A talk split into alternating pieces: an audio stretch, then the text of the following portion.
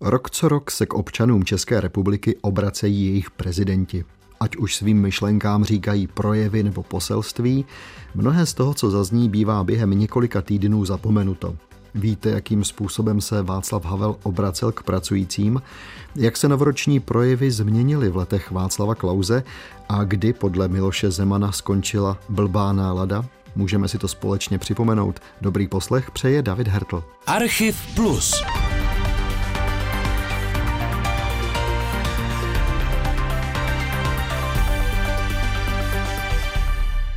Ať už projev pronášel kterýkoliv prezident, hned po jeho skončení se do rozboru pustili komentátoři. Je to jejich práce. Kdo si ale pustí všechny projevy novodobých českých prezidentů, tedy těch od roku 1993, najednou v jednom zátahu, dozví se o tomhle svého druhu domácím úkolu ze slohu i něco jiného. Jak se projevy mění, jak každý prezident zdůrazňoval něco jiného, jak a ke komu se obracel. Na projevech Václava Havla se mi tenkrát líbilo, že v nich vždy bylo něco, co mě oslovilo. Až teď po letech jsem zjistil, jak hodně pozitivní ty Havlovy projevy byly. Třeba tenhle z 1. ledna 1994.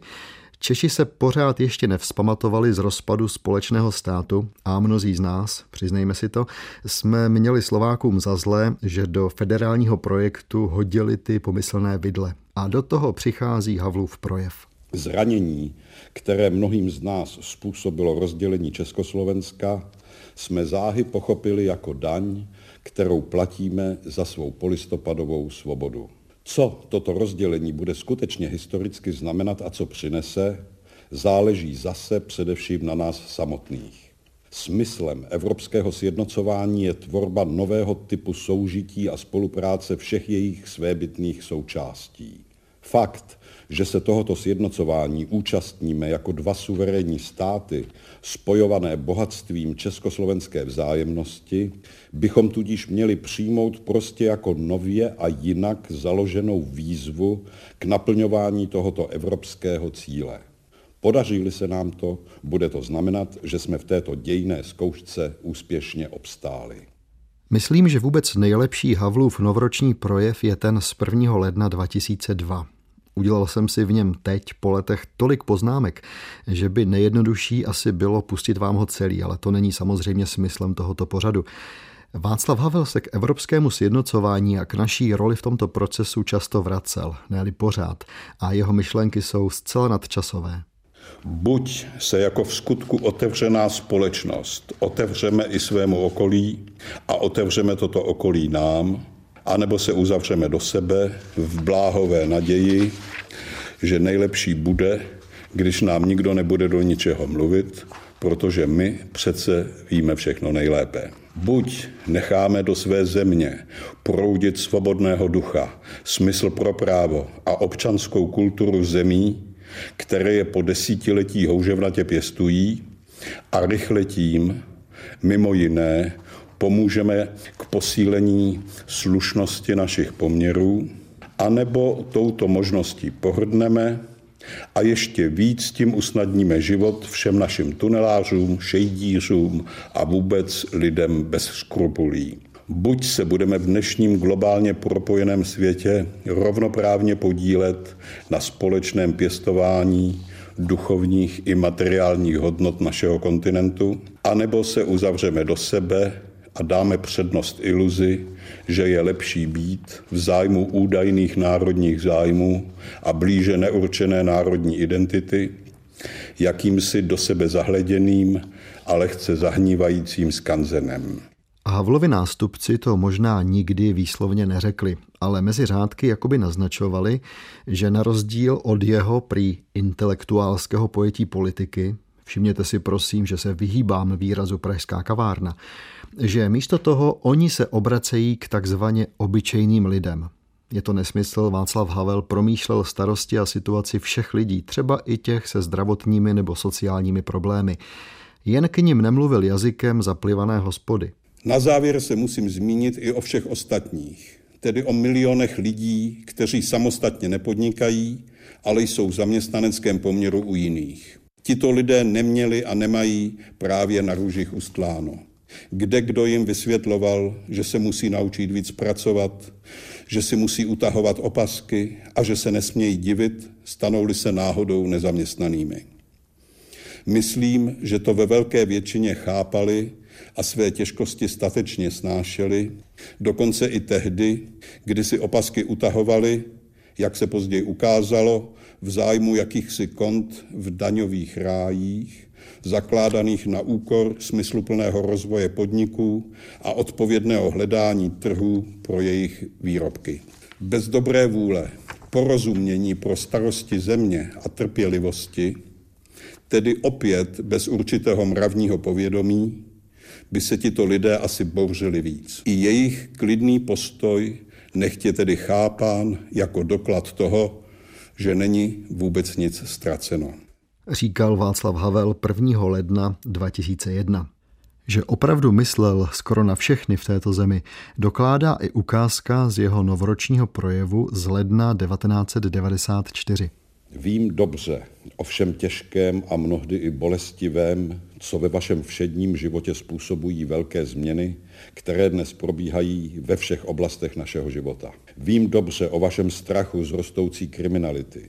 Vím o problémech, které mnohým z vás, zvláště těm starším, způsobuje přestavba sociální a zdravotní péče. Vím o rizicích, s nimiž je spojeno vaše podnikání. O to víc si vážím toho, že většina z vás chápe dobrý smysl těchto změn a trpělivosti, s níž se vyrovnáváte se všemi jejich tíživými průvodními jevy.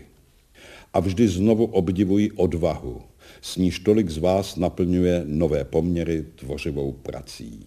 Rychlost a všechny dosavadní dobré výsledky naší společenské transformace proto nechápu jen jako úspěch vlády a parlamentu, ale především jako úspěch vás všech, občanů České republiky.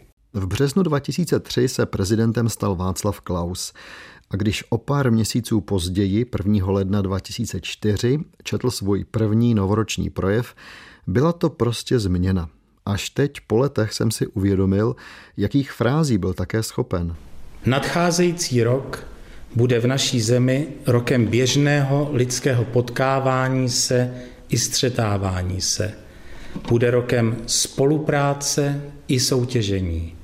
Bude rokem lásky a přátelství, ale i postojů a činů méně pěkných. Setkáme se nejen s lidskou šlechetností, ale i se sobectvím. Setkáme se s úsměvem i s pláčem, protože takový už lidský život bývá. A takové budou naše životy i v roce letošním. A o rok později, 1. ledna 2005, si Václav Klaus něco podobného zopakoval. Za něco jsme se pochválili, ale za něco jsme na sebe pišní nebyli. Z něčeho máme velikou radost, něčeho je nám naopak moc líto. Pro některé z nás to byl nejkrásnější rok života, pro jiné ten nejhorší. Díky těmto velmi odlišným osobním prožitkům se naše hodnocení právě skončeného roku liší. Dělíme se na optimisty a pesimisty, na ty s věčně rozesmátou tváří a na škarohlídy, na úspěšné a neúspěšné.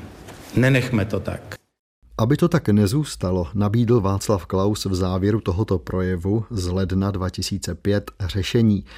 Ať už si projev napsal sám nebo mu ho někdo připravil, nejspíš to nebyl výsledek nějakého zásadního myšlenkového procesu. Od demokraticky zvolených představitelů vlády, parlamentu i regionálních a místních zastupitelstev v roce 2005 chtějme odvahu k řešení problémů, tah na branku, tvůrčí přístup a hlavně vědomí odpovědnosti a pocitu pokory při službě těm, kteří je do těchto jejich funkcí vynesli.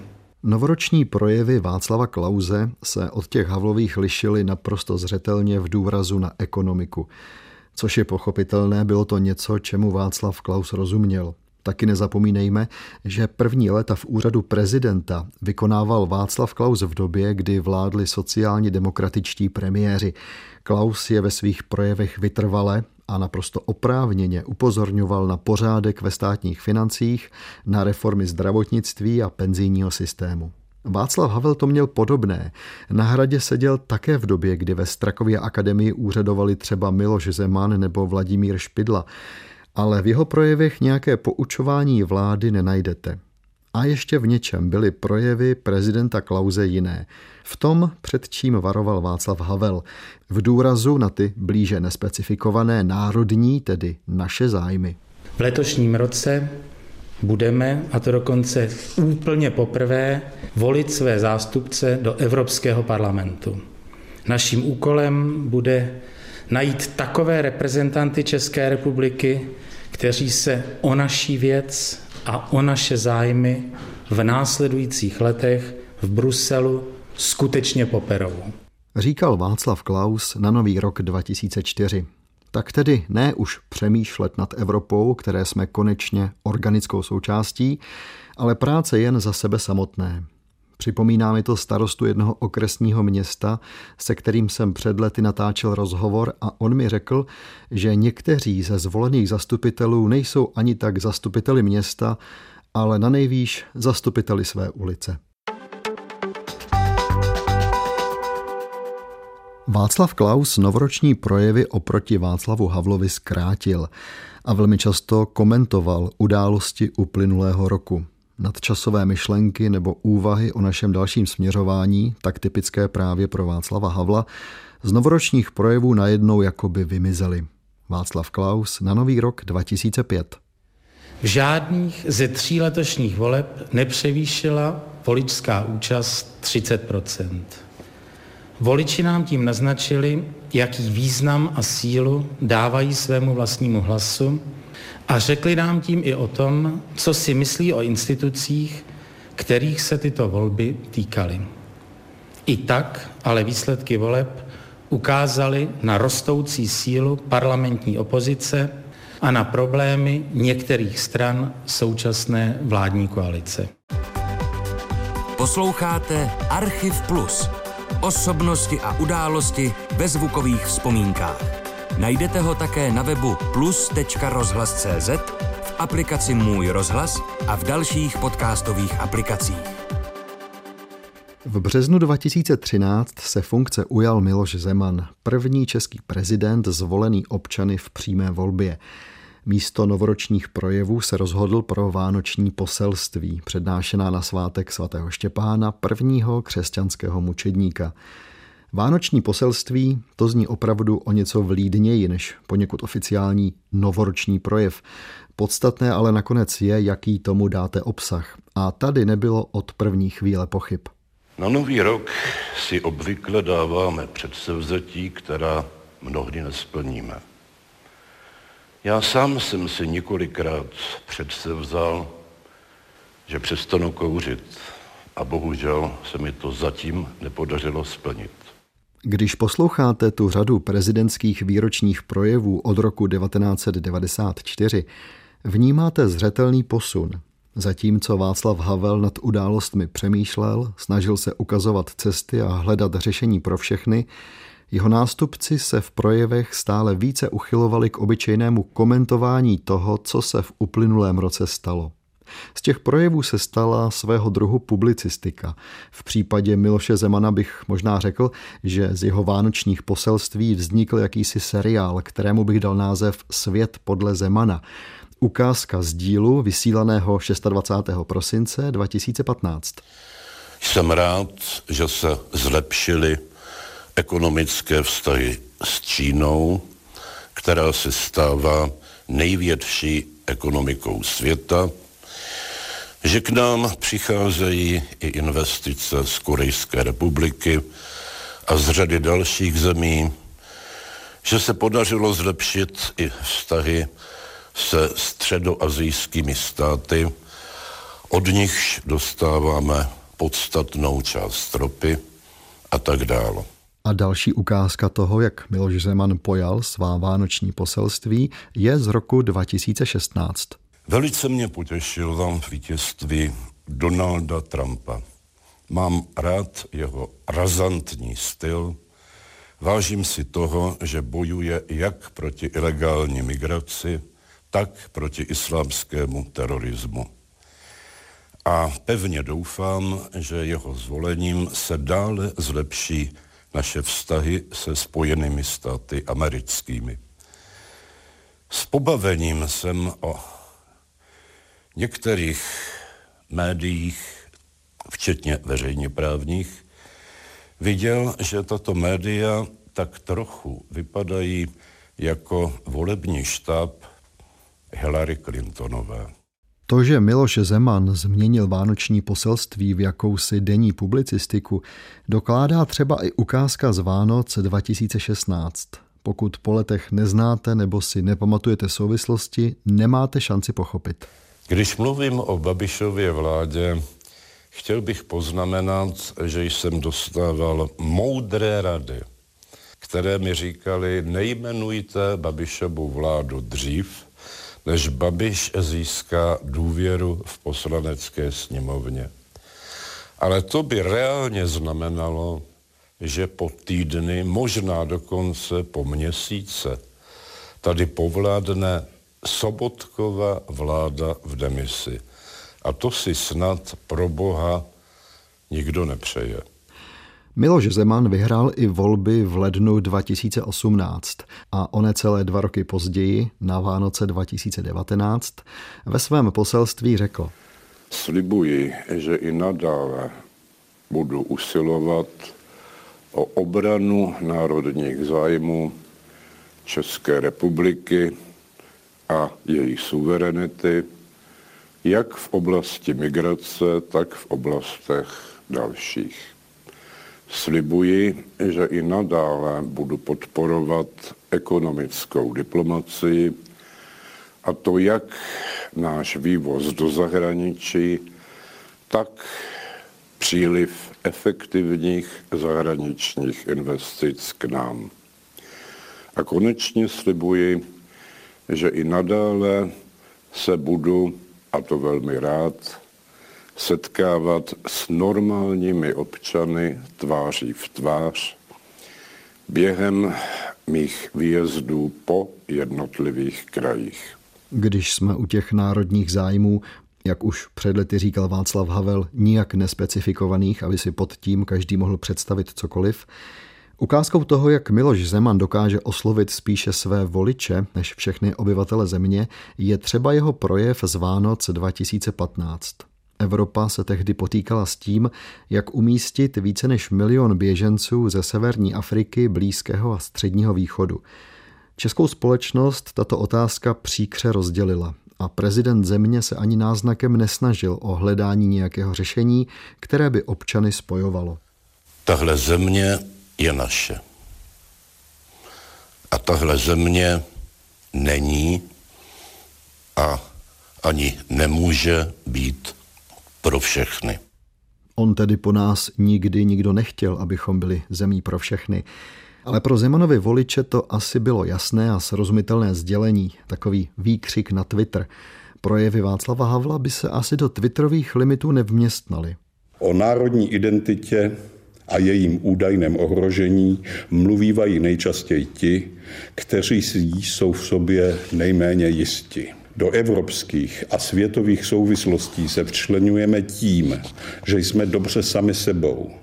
Totiž, že si získáváme respekt svou výkonností, svými objevy, svými myšlenkami, svou statečností, typem své odpovědnosti za svět, druhem své péče o naše kulturní dědictví a své starosti o tvář naší země. Nikoli tedy tím, že o své identitě trvale mluvíme a trvale se strašíme, že nám ji chce někdo ukrást. Říkal Václav Havel na Nový rok 2002 a na podobné téma hovořil i 1. ledna 2000.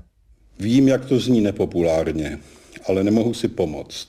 Nejvíc ublížíme sami sobě, když se budeme starat jen sami o sebe. Nesmí nám být jedno, co se děje kolem nás, jakou tvář má naše země a její krajina, naše města a obce. Nemůžeme myslet jen na to, abychom měli dobrý dům a garáž, ale musíme myslet i na to, co je obklopuje. Nemůžeme hájit jen zájmy své firmy či svého povolání, ale musíme mít ohled i k zájmům ostatních.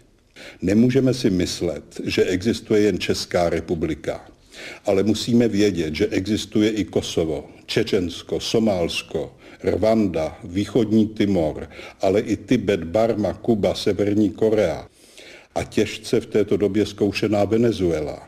Dosaďte si do Havlova projevu Ukrajinu nebo kteroukoliv další zemi, kde aktuálně zuří válečný konflikt. Na významu samotném není co měnit.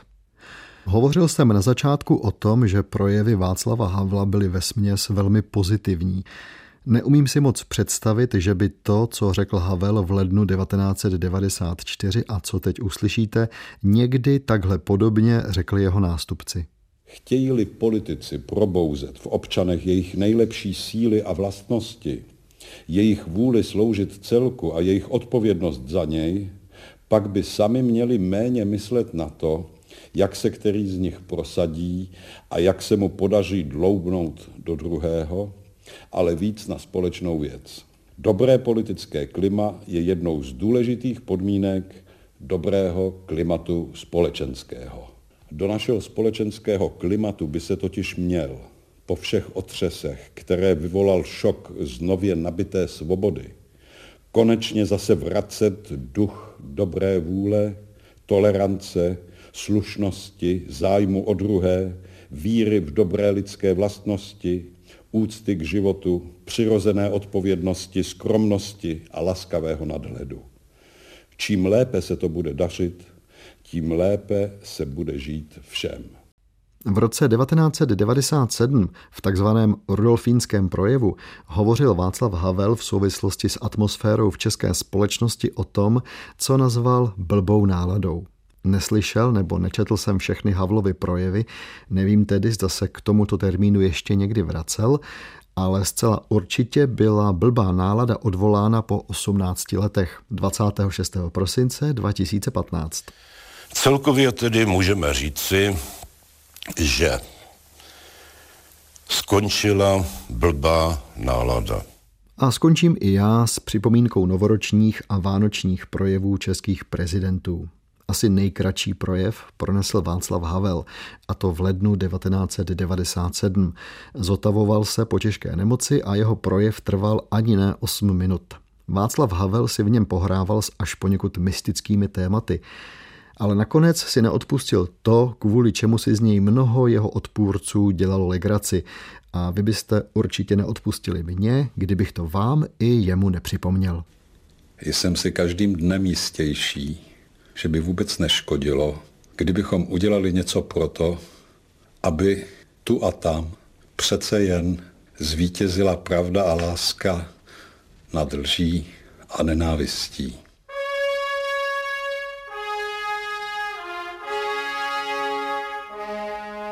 Dnešní Archiv Plus, ve kterém jsme si prostřednictvím dobových nahrávek připomněli novoroční projevy českých prezidentů, připravil za technické spolupráce Jitky Procházkové David Hartl. Děkuji, že jste poslouchali a těším se na setkání zase někdy příště.